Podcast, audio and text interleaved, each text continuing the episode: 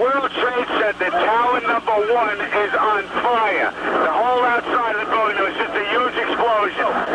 Send every available ambulance, everything you got, to the World Trade Center now. We have a number of floors on fire. It looked like the plane was aiming towards the building. It appears an airplane crashed into the World Trade Center. We heard the scream of the plane, then a crack, crack, crack, boom, boom, boom, and the, the plane just disappeared. You didn't see the plane anymore, and then you saw the blowout from the other side. Well, I now have images that will never leave my mind. Smoke everywhere, and people are jumping out the windows. Over there, they're jumping out the windows, I guess because they're trying to save themselves. I don't know. Unsere Story. Der Recherche-Podcast vom Redaktionsnetzwerk Deutschland. Herzlich willkommen zum Recherche-Podcast Unsere Story vom Redaktionsnetzwerk Deutschland. Mein Name ist Dirk Schmaler und wir haben uns heute für diesen Tag, den elften September zweitausendeinundzwanzig, eine besondere Folge vorgenommen, die dieses historische Datum aufgreift. Sie haben es bereits eingangs gehört, wir erinnern heute an den Terroranschlag vom elften September. Und zwar mit zwei ganz besonderen Gästen. Bei mir ist meine Kollegin Susanne Eiden. Sie ist langjährige U S A-Expertin und Redakteurin beim Redaktionsnetzwerk Deutschland. Sie lebte mehrere Jahre selbst in den Vereinigten Staaten und erlebte den elften September in einer Tageszeitungsredaktion in Deutschland, bei der Arbeit. Damals bei der Hannoverschen Allgemeinen Zeitung. Hallo Susanne. Hallo Dirk. Und bei uns ist Udo van Kampen, ja, man kann, glaube ich, sagen, Urgestein des öffentlich-rechtlichen Fernsehens. Er begründete das Z D F-Wirtschaftsmagazin WISO mit, war Korrespondent und Studioleiter in Brüssel und um die Jahrtausendwende, also auch zweitausendeins im September, in New York. Als Z D F-Korrespondent berichtete er an diesem äh, tragischen Tag unermüdlich live von den Anschlägen auf das World Trade Center. Und ähm, das hörte sich damals so an. Hören wir mal rein. Das ist wirklich ein Super-GAU und die ganze Stadt steht unter einem totalen Schock und die neueste Meldung ist, dass praktisch die Südspitze, die wir hier sehen, wir sehen hier den Rauch, die gesamte Südspitze von Manhattan soll evakuiert werden und wir hatten ein Kamerateam und Mitarbeiter unten und ich darf Ihnen kurz eine Mitarbeiterin vorstellen, sie ist vor zwei Minuten hier ins Studio gekommen, Julie von, von Kessel und sie, äh, Julie sagt, was hast du gesehen? Ihr habt gesehen, wie praktisch das zweite Gebäude zusammengestürzt ist. Wir kamen unten an, beide Gebäude standen noch, beide Gebäude haben gebrannt, Menschen sind rausgesprungen, Leute kamen und ins, ins Gegend gerannt und äh, die Zeugen berichteten, dass überall ums Gebäude herum einfach Leichen lagen, Menschen sind die ganze Zeit aus dem Gebäude rausgesprungen. Lieber Udo van Kampen, lieber Udo, herzlich willkommen hier im Podcast. Hallo, herzlich, herzlich willkommen, Dirk. Ja, schön, dass das geklappt hat. Wenn du das noch einmal hörst, was wir gerade gehört haben, diese dramatischen Schilderungen, äh, man kann das im Fernsehen sehen, in den Sondersendungen, da sieht man dich in einem Bürogebäude stehen, hinter dir äh, die, der Rauch äh, vom World Trade Center.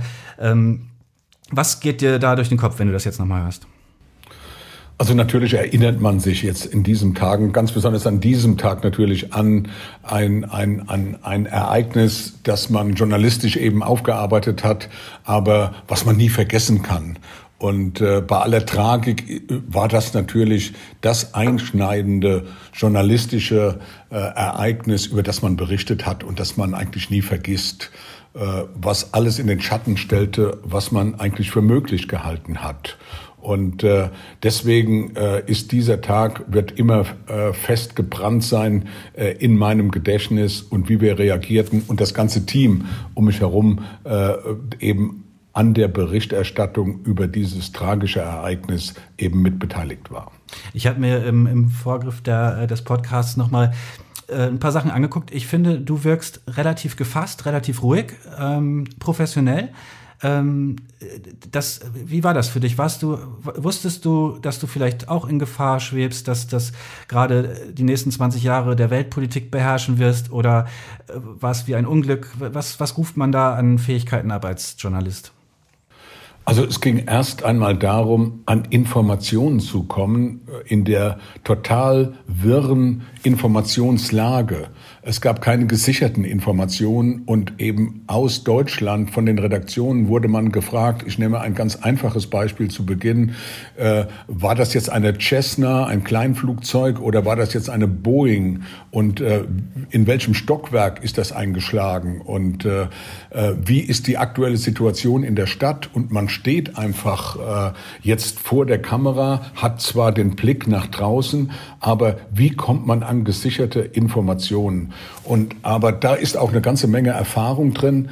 Und im Nachhinein, wenn ich mich, auch wenn ich mich daran erinnere, wie professionell man also gearbeitet hat, äh, um die Emotionen erstmal auszublenden und sagen, nur äh, gebt mir Informationen äh, an, an die Kollegen, die unten waren, schickt mir, schickt mir S M S, gab es damals noch nicht. Äh, die haben ja Zettel hingehalten und gesagt, also äh, das sind die neuesten Informationen, und man verarbeitet sie dann.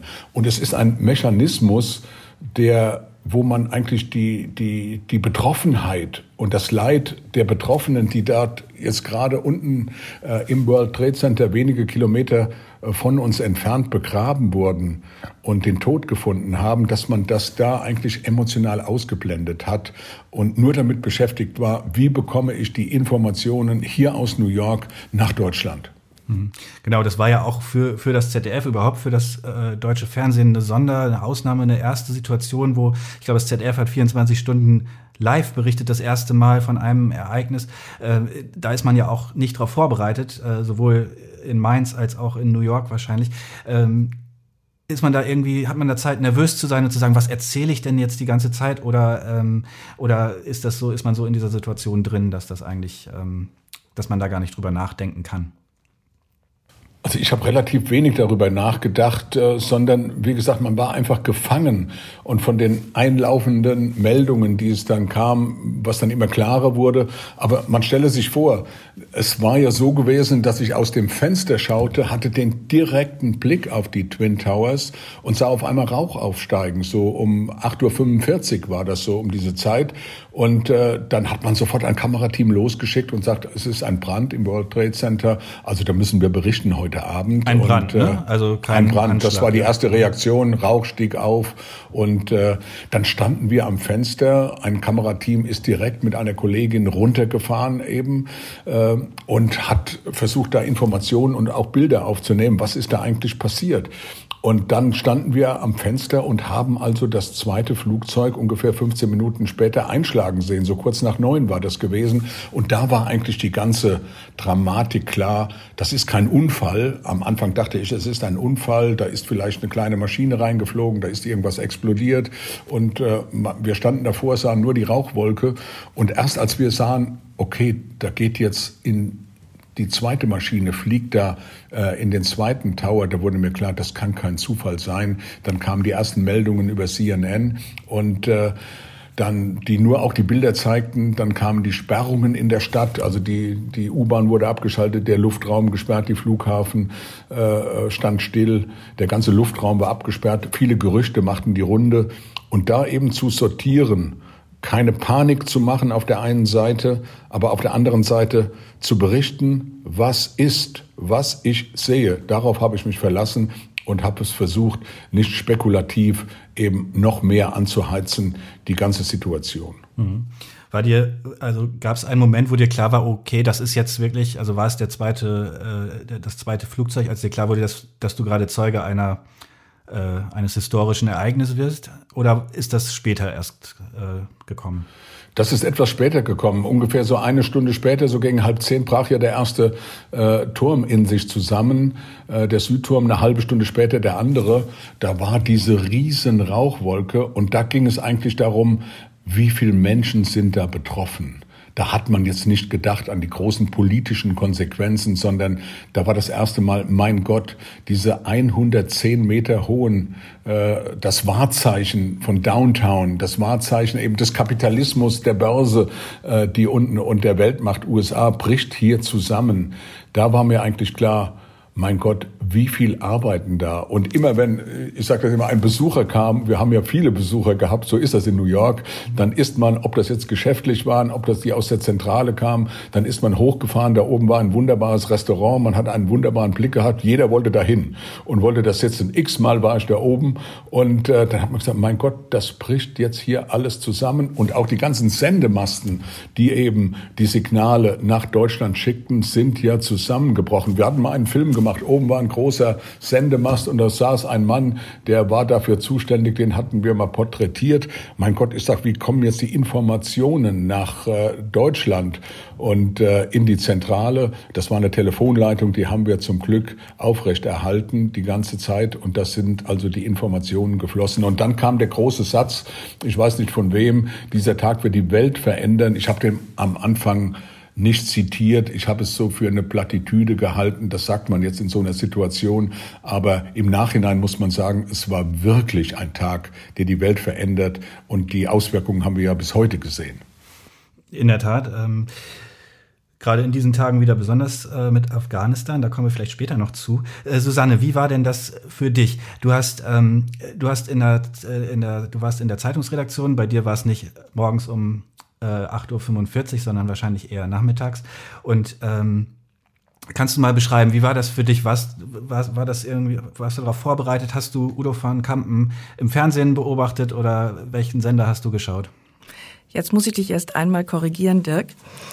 Äh, an dem Tag war ich nicht in der Redaktion, sondern ich saß im Zug kurz vor München Richtung Süden, als mich meine kalifornische Schwägerin anrief. Und sie hatte nebenbei das Fernsehen laufen und schrie dann plötzlich, oh Gott, Sanne, äh, der Turm stürzt ein. Und sie sagt bis heute, ich hätte in dem Moment gesagt, dann gibt es Krieg. Ich glaube, da ging es mir ähnlich wie Udo, dass in diesem Moment, als der Einsturz war, plötzlich die, die Dimension des Ganzen zum ersten Mal äh, erspürbar wurde. Ich bin dann erst am nächsten Tag in die Redaktion gekommen, aber ich kann noch eine Parallele zu Udo ziehen. Ich habe nämlich gestern mal mit unserem damaligen Politikchef und dem ehemaligen äh, Chefredakteur Mausberg gesprochen. Und die erinnern sich, dass äh, sie in einem Gespräch saß. Es wurde ein neuer Feuilletonchef interviewt, der potenziell zur Hatz kommen sollte zu dem Zeitpunkt. Dann kam die erste Redakteurin zu ihnen in den Raum und sagte, in New York ist ein Flugzeug ins World Trade Center gerast. Die Reaktion war, sind alle Mann an Bord, haben wir genug Kapazitäten, um, das war dann der Ausdruck gestern, um diese zivile Katastrophe zu covern. Und dann führten sie weiter ihr Interview. Und erst als es zum zweiten kam, hieß es dann, jetzt ist, äh, jetzt ist etwas ganz Großes passiert. Und dann wurde, wie wir sagen, bei den Zeitungen Strecke gemacht. Viele Seiten. Und da wir weiter entfernt davon waren als Udo, wurde es sehr schnell ähm, sehr politisch für uns durch die Zufütterungen äh, von Korrespondenten und äh, Redakteuren, die eine gewisse Expertise hatten im Terror. Aber dazu können wir ja auch später noch mal ein bisschen mehr sagen. Es ging für den Moment einfach erstmal darum, alle Leute an Bord zu holen und alle Zeitungen freizuräumen und die ganze Strecke nur noch mit äh, New York zu machen. Mhm. Genau, du hast du hast in den vergangenen äh, Wochen nochmal für ein großes äh, Spezial ähm, äh, nochmal in vielen Archiven gestöbert und diesen Tag des Anschlags nochmal versucht nachzuzeichnen mhm. und hast, hast dann nochmal äh, also diesen gruseligen Tag, diese Szenen äh, die, äh, nochmal versucht dir zu vergegenwärtigen und nochmal neu zu erzählen. Ähm, Es gab ja wirklich dramatische Szenen. Wir hören vielleicht noch mal kurz rein in eine Ansprache des äh, Attentäters oder des späteren Attentäters Mohammed Atta an die Passagiere in dem äh, Flugzeug kurz vor dem Anschlag ähm, auf das World Trade Center.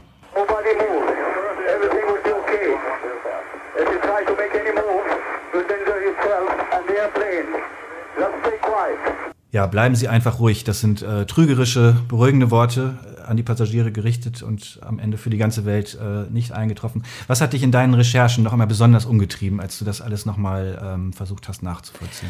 Ähm, wie wahnsinnig schnell das alles ging. Eins der, also die, die kurze Taktung der Angriffe und der Ereignisse als das eine, aber auch wie schnell sich innerhalb der nächsten vierundzwanzig, beziehungsweise ganz genau zu sagen einunddreißig Stunden, die nächsten zwanzig Jahre abgezeichnet haben.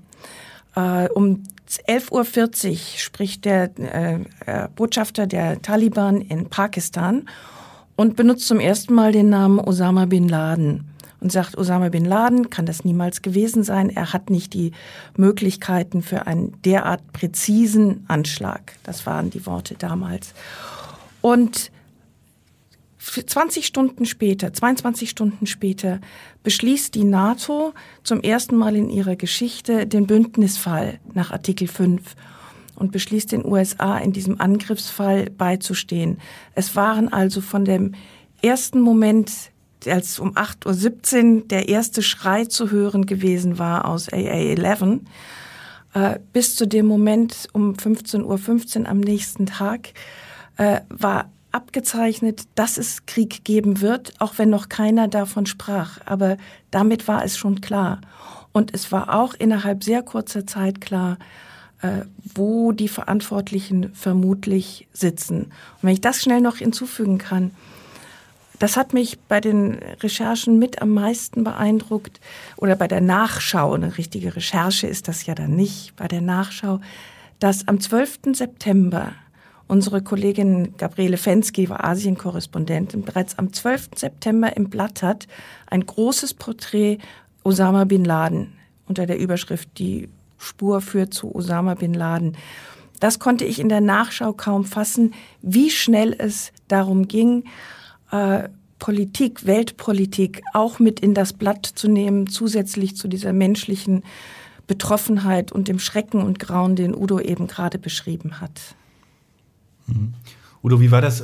War das für dich auch so, oder warst du da dann noch eher in Staub und Trümmern unterwegs und ähm, ähm, oder ging das bei dir auch gleich in eine Richtung, was passiert nun, politisch, Interpretation, äh, Erklärung? Wie war das für dich? Also zu Beginn waren ich und meine Mitarbeiter, Susanne Lingemann war da, die Producerin, die für uns gearbeitet haben, Julie von Kessel, die ich runtergeschickt hatte, um, um eben Aufnahmen zu machen und Filmmaterial einzuholen, war man erst in großer Sorge, a, um die Mitarbeiter, wie es bestellt, wie es um die Familie bestellt, wie ist es mit den Freunden, die man kennt, die Journalistenkollegen, die ich wusste, die, die wohnten in der Nähe. Das war dann schon, es gab keine Telefonverbindungen mehr, man konnte sich nicht erkundigen, wie es ihnen geht, das war alles zusammengebrochen und da stand schon die Sorge und die Fürsorge eben für die Mitarbeiter und auch die Betroffenheit eben mit den Menschen, die da unten sind, die Ungewissheit, was ist mit denen, wie viele Menschen sind gestorben. Am Anfang dachte ich, mein Gott, was da alles passiert ist, zwei Riesentürme, hundertzehn Meter hoch, fallen in sich oder sacken in sich zusammen, diese riesige Rauchwolke, da war mein, das sind vielleicht Zehntausende von Toten, mhm. drei, knapp dreitausend waren es dann gewesen, ohne die Folge, Folgewirkungen, äh, die auch noch zu erheblichen gesundheitlichen Einschränkungen und auch zu Toten geführt haben, was danach betraf, die nicht direkt betroffen sind. Und äh, da war schon das Gefühl, da waren die weltpolitischen Folgen erstmal im Hintergrund. Aber als dann die, am Abend die Rede des Präsidenten, ich glaube, es war so gegen halb neun an diesem Tag, als mhm. der Präsident, der ist ja auch geflüchtet, in Anführungszeichen, wurde also aus dem Weißen Haus gebracht, ist also durch, quer durch, in der Luft durch, über, über Amerika geflogen, war abends dann wieder in, in Washington und hat dann eben an die Nation gesprochen und auch den deutlichen Satz, dass sie eben die Schuldigen finden und auch die Länder, die sie aufgenommen haben, bestrafen werden. So war, glaube ich, seine Formulierung sinngemäß. Dann war mir klar, welche politischen Konsequenzen das hat. Der Bündnisfall hat Susanne schon angesprochen, der dann sofort prompt aus Brüssel kam von der NATO. Und da war eigentlich klar, dass da Vergeltung äh, gesucht und die Verantwortlichen äh, eben zur Rechenschaft gezogen würden und dass das nicht eben Einzelfälle sind, sondern dass da eben Staaten verwickelt sind und auch Krieg äh, im Raum steht. Das war, glaube ich, nach einem Tag am zwölften war das schon ziemlich klar. Denkt ihr, wir sind ja jetzt alle Journalisten und ähm, es wurde auch im Nachgang viel drüber philosophiert, was eigentlich diese, äh, welche Bedeutung es eigentlich hatte, dass zum Beispiel dieser zweite, dieses zweite Flugzeug eben live vor der ganzen Welt äh, da reingekracht ist in, in, in den Turm. Ähm, was, was denkt ihr, ist, ähm, also, was hat die Medien, haben die das, das Ding noch größer gemacht und vielleicht auch politisch noch mehr dafür, dazu geführt, dass man eben so schnell und so äh, konsequent reagieren musste? Denkt ihr, da, da gibt es einen Zusammenhang, was die vielleicht sogar die Terroristen äh, eingeplant hatten? Natürlich war das ein Medienecho, äh, wie es aus Sicht äh, dieser verbrecherischen Tat und für die, die davor, die dafür verantwortlich sind, nicht größer sein konnte. Man hat alles live gesehen. Nicht zu vergessen auch äh, das Flugzeug, das ins Pentagon äh, gestürzt ist, in Washington. Unvorstellbar. Also in dieses, wer das Pentagon kennt und davor steht und sieht, das war das Machtzentrum, die militärische Macht wurde da im Kern getroffen und angegriffen. Und dass die U S A in dieser Form eben, was eben die Finanzwirtschaft, aber auch die politische Zentrale angegriffen werden kann, also diese Symbolkraft und das live Tag und Nacht eben über die Medien verbreitet wurde mit allen Konsequenzen, das hatte eine mediale Wirkung, die es bisher bei, es gibt keinen vergleichbaren Fall, wie das, wie das publiziert wurde und wie das geschehen konnte.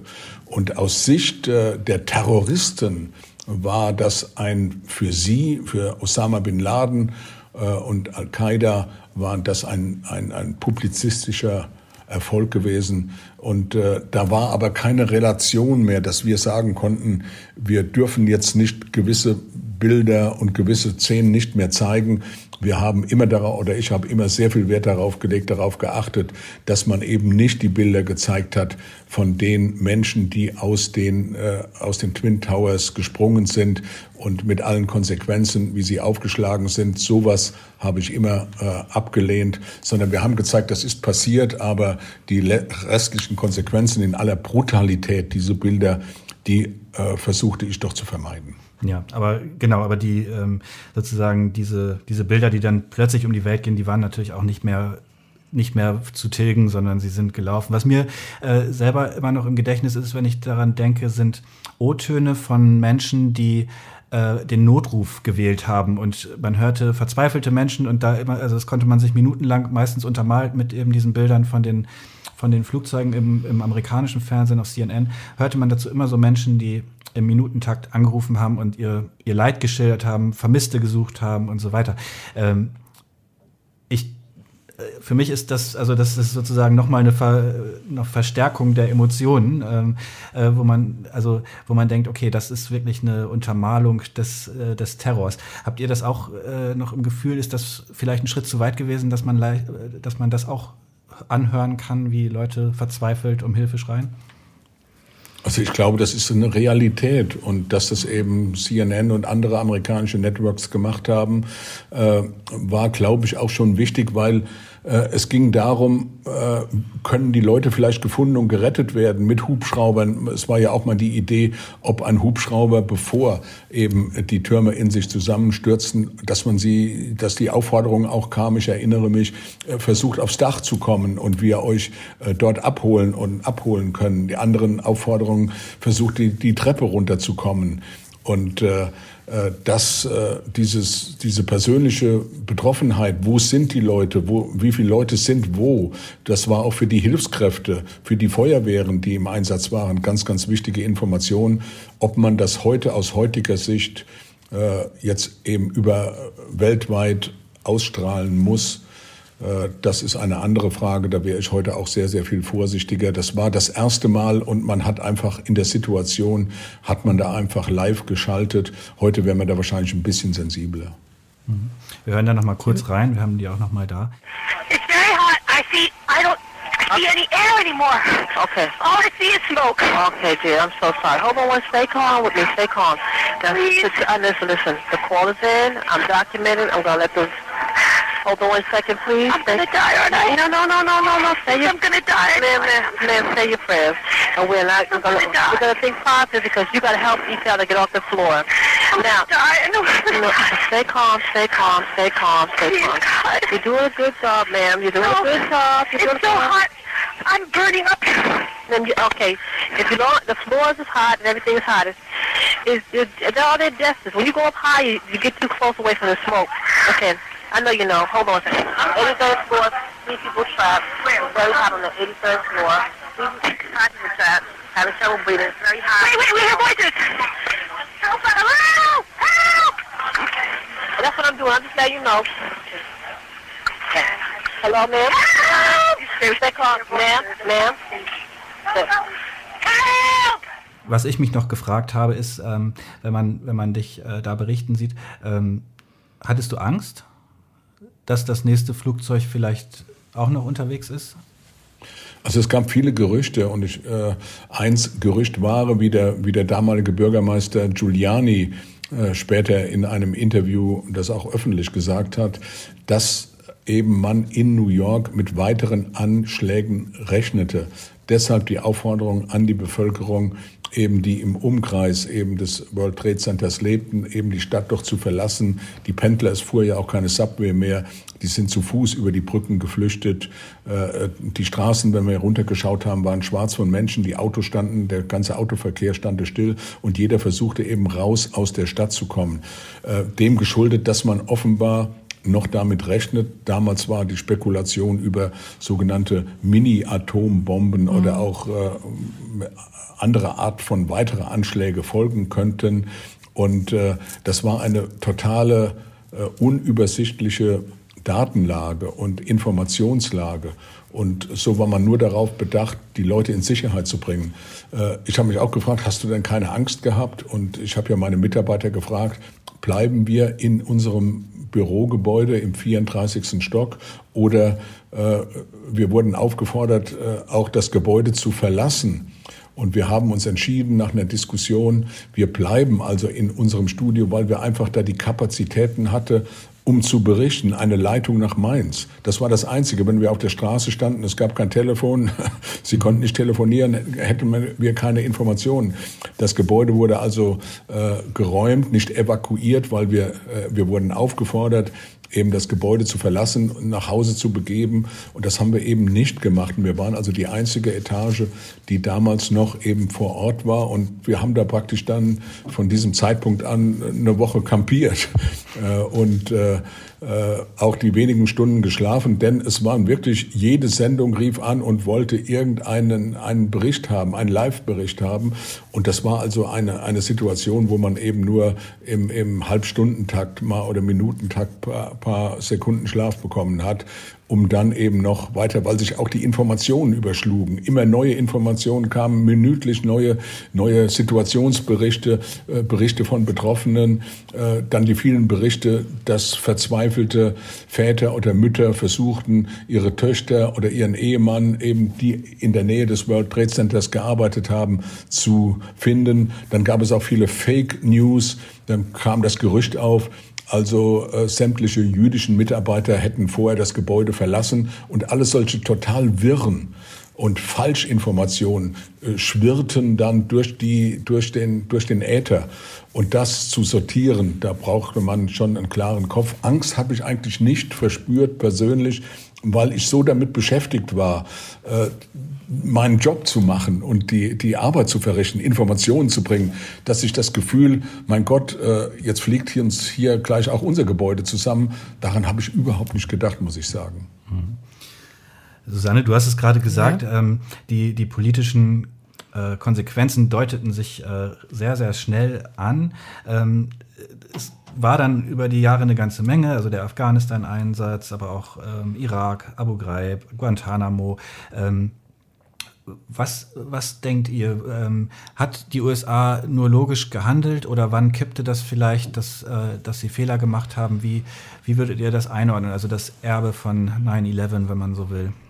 Also ich würde, da du mich direkt angesprochen hast, ich würde äh, schon eher dazu na- neigen zu sagen, die ersten Tage haben die U S A äh, sehr gut äh, und sehr klar reagiert. Udo sagte zwar, äh, dass äh, der Ausdruck von George Bush in dieser halb acht abends äh, Rede aus dem Oval Office, der ersten, wir werden sie jagen, äh, dass das schon eine erste Andeutung war von der Dimension, die kommen würde in kriegerischen Auseinandersetzungen. Ich glaube aber, dass es sehr, sehr wichtig war, in diesem Moment einer Nation, die zum ersten Mal oder zum zweiten Mal erst in ihrer Geschichte angegriffen worden ist auf ihrem eigenen Boden, diese Nation zu versichern, wir sind gut aufgestellt, wir haben unser Militär, wir haben unsere Rettungsleute, äh, wir werden das nicht zulassen, dass es nochmal passiert. Ich glaube, diese Botschaft war in dem Moment mindestens genauso wichtig wie die Botschaft an die, die den Terror begangen oder unterstützt haben, wir werden euch kriegen. Wann es wirklich gekippt ist, wie es in unserer Wahrnehmung ist, das würde für mein Gefühl erst mit dem Irakkrieg wirklich einsetzen. Ich denke, dass es keine Alternative dazu gab, äh, zu, vers- zu versuchen, äh, das Al-Qaida-Nest in Afghanistan äh, auszuheben, militärisch. Die äh, Tonlage der Regierung, insbesondere von George W. Bush, war für viele Tage eine ganz ruhige, ähm, wenn ich sage gelassen, dann ist das falsch, aber eine betont ruhige Tonlage, die sich unter anderem auch darin äußerte, dass er, der Anschlag war am Dienstag, am Freitag nach dem Anschlag als erstes in eine Moschee ging, zum Freitagsgebet, um damit ein Zeichen zu setzen, dieses hat alle Amerikaner getroffen und nicht nur diejenigen, die nicht muslimischen Glaubens sind. Und da ein Stück Solidarität zu zeigen. Also der, die wirklichen Fehler meiner Meinung nach begannen vorher, waren vorher gefallen, als die Geheimdienste Informationen nicht gut äh, und sinnvoll genutzt haben und sind dann ein gutes Stück dann zweitausendzwei, zweitausenddrei im Irakkrieg gefallen. Vielleicht eine kleine Ergänzung, äh, ohne dass ich da jetzt ein, ein, ein, ein, eine andere Sichtweise zeige. Ich finde das richtig, was Susanne jetzt gesagt hat. Aber man muss auch wissen, dass wenige Tage, ich habe es jetzt vergessen, äh, wie viele Tage es dauerte, der Patriot Act, der sogenannte, in Kraft mhm. gesetzt wurde, was dem Präsidenten äh, und auch den Geheimdiensten äh, umfangreiche äh, Rechte einräumte, was zur Überwachung eben der Bürger, auch der unbescholtenen Bürger führte. Und dieses lag in der Schublade und wurde gezogen. Und äh, ich bin nicht sicher, ich glaube bis heute noch in vielen Bereichen in Kraft, äh, ja. dass eben der, dass der erste Schritt war, der eben ohne richterlichen Beschluss äh, der Administration und den Geheimdiensten die Möglichkeit gibt, unbescholtene Bürger auszuspionieren, zu verdächtigen. Und auch, ich erinnere mich an eine Story, die wir gemacht haben, äh, dass eben im Nachhinein eben muslimische oder äh, arabischstämmige Bürger erstmal inhaftiert werden konnten und bis zu acht Monaten festgehalten wurden, ohne richterlichen Beschluss und gegen die wenigsten, ich glaube es waren fünftausend, habe ich die Zahl jetzt gelesen, um die fünftausend, allein, dass sie von ihrer Herkunft her und auch Familie in arabischen Ländern hatten, eben auf Verdacht mal ein, äh, mal ein äh, geliefert wurden, in das Gefängnis verhaftet wurden und nur ganz wenige von den fünftausend, glaube ich, gegen fünfhundert wurde ein Verfahren äh, äh, angestrengt. Und wir haben auch einen solchen Fall verfolgt äh, von einem Bürger, der eben da verschwunden war, von heute auf, dem, äh, von, auf den anderen Tag und dachten, mein Gott, Äh, gibt es sowas hier in Amerika? Man kann verschwinden. Die Familie wusste nicht, wo er war. Und nach acht Monaten, sieben, acht Monaten tauchte er wieder auf. Äh, und äh, dann hat sich erst herausgestellt, dass er nichts, aber auch gar nichts sich zu Schulden hat kommen lassen. Und äh, solche Fälle, das hatte natürlich bis heute Auswirkungen, dass es eben die Bürger in den U S A durchleuchtet sind und der gläserne Mensch eben schon längst auch bei uns Wirklichkeit geworden ist. Auch eine Folge eben dieses Terroranschlags und den politischen Konsequenzen. Ich glaube, das ist eine ganz, ganz wichtige Ergänzung, die du eben gemacht hast. Und äh, möchte dann natürlich auch nicht falsch verstanden wissen, dass ich, äh, dass ich dieses leugnen würde. Was mich in der Rückschau dabei am meisten beeindruckt hat mit dem Patriot Act und der Inhaftierung arabischstämmiger Amerikaner war, dass es exakt der gleiche Reflex war wie nach dem Angriff auf Pearl Harbor, wo dann die, die japanische Amerikaner äh, in Internierungslager kamen, dass man also in dieser langen Zeitspanne gar nichts anderes gelernt hatte, als diesen Reflex sofort wieder einzusetzen. Das finde ich sehr bedrückend, auch im, nach zwanzig Jahren noch da drauf zu schauen. Jetzt habt ihr beide schon auf meine Schlussfrage so ein Stück weit beant- geantwortet, aber ich äh, möchte sie trotzdem noch stellen, äh, an euch beide kurz. Äh, was habt ihr denn mit zwanzig Jahren Abstand aus dem elften September persönlich oder politisch äh, gelernt? Also vielleicht ist das ja schon eine Lehre, äh, diese Art von Überreaktion. Vielleicht, Susanne, sag doch mal, was, was würde man, was sollte man heute, welchen Fehler sollte man heute nicht mehr machen? Wie viel Zeit habe ich dafür, um diese Fehler aufzulisten, die man heute nicht mehr machen sollte? Nicht so viel. Ganz, äh, ganz nach vorne gedacht. Ähm, ich glaube, die U S A und damit auch der Rest der westlichen Welt hat vor allen Dingen den Fehler gemacht, dass sie es zugelassen hat, dass für zwanzig Jahre dieses eine Thema, alle, also Terror und äh, Sicherheit, ähm, alle Innen- und allen Außenpolitik dominiert und hat darüber sehr, sehr viele wichtige andere Themen schleifen lassen, insbesondere die der Veränderungen innerhalb der Gesellschaft. Und auch die Stärkung der U S A und Chinas sind liegen geblieben als Themen. Aber am allerwichtigsten für mich ist äh, Guantanamo, dass wir uns selbst verraten haben mit Guantanamo und damit, dass bis heute immer noch neununddreißig Menschen ohne Anklage dort einsitzen und niemals vor ein äh, rechtmäßiges Gericht gebracht worden sind. Ich glaube, damit haben wir uns selbst einen großen Bärendienst erwiesen. Udo, würdest du dazu stimmen? Also ich stimme da Susanne voll zu. Da ist unser Wertesystem wirklich in Frage gestellt worden. Eines der wichtigsten Güter, die wir in der Demokratie haben. Aber ich möchte die politischen Konsequenzen doch nochmal äh, zusätzlich eben äh, ausführen. Ich glaube, die Außenpolitik des Westens muss sich davon verabschieden, zu denken, wir können immer einen Regimewechsel erreichen in einem Land als politisches Ziel. Das ist gerade, haben wir alle in diesen Tagen gesehen, in Afghanistan eben erbärmlich gescheitert. Es war vielleicht berechtigt, eben die Schuldigen zu suchen, aber dass wir das auch verbunden haben im Westen, in vielen Kriegen mit vielen Opfern, dass wir einen Regimewechsel nach unseren Werten, nach unseren Wertvorstellungen etablieren wollten in, in Staaten wie Irak oder Afghanistan, das ist gescheitert. Und der zweite Punkt, den ich anmerken möchte, ich glaube, dass Europa, die Europäische Union, sich auf ihre eigenen Sicherheitsinteressen konzentrieren muss und eine gemeinsame Außenpolitik zu machen.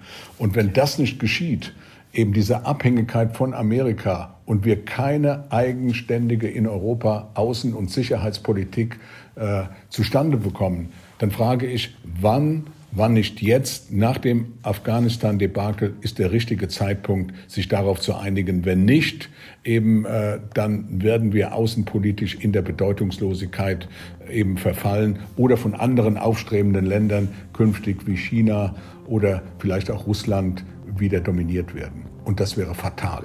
Ja, vielen Dank, Susanne Eiden und Udo von Kampen, für eure Expertise und diese eindrücklichen äh, Erfahrungsschilderungen. Das war eine Spezialfolge vom R N D-Podcast Unsere Story. Ich hoffe, es hat Ihnen gefallen und wir hören uns zur nächsten Folge wieder. Bis dahin alles Gute und auf Wiederhören.